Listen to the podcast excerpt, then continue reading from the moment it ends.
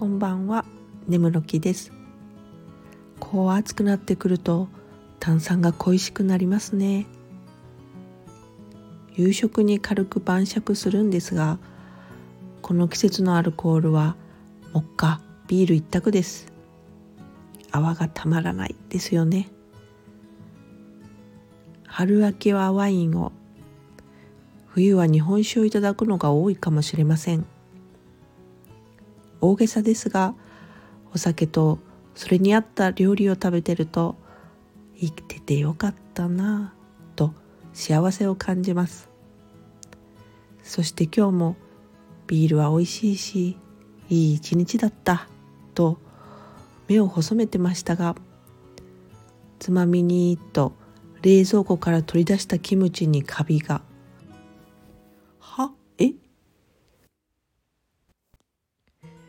ショックのあまり今日のアルコールはとても控えめでした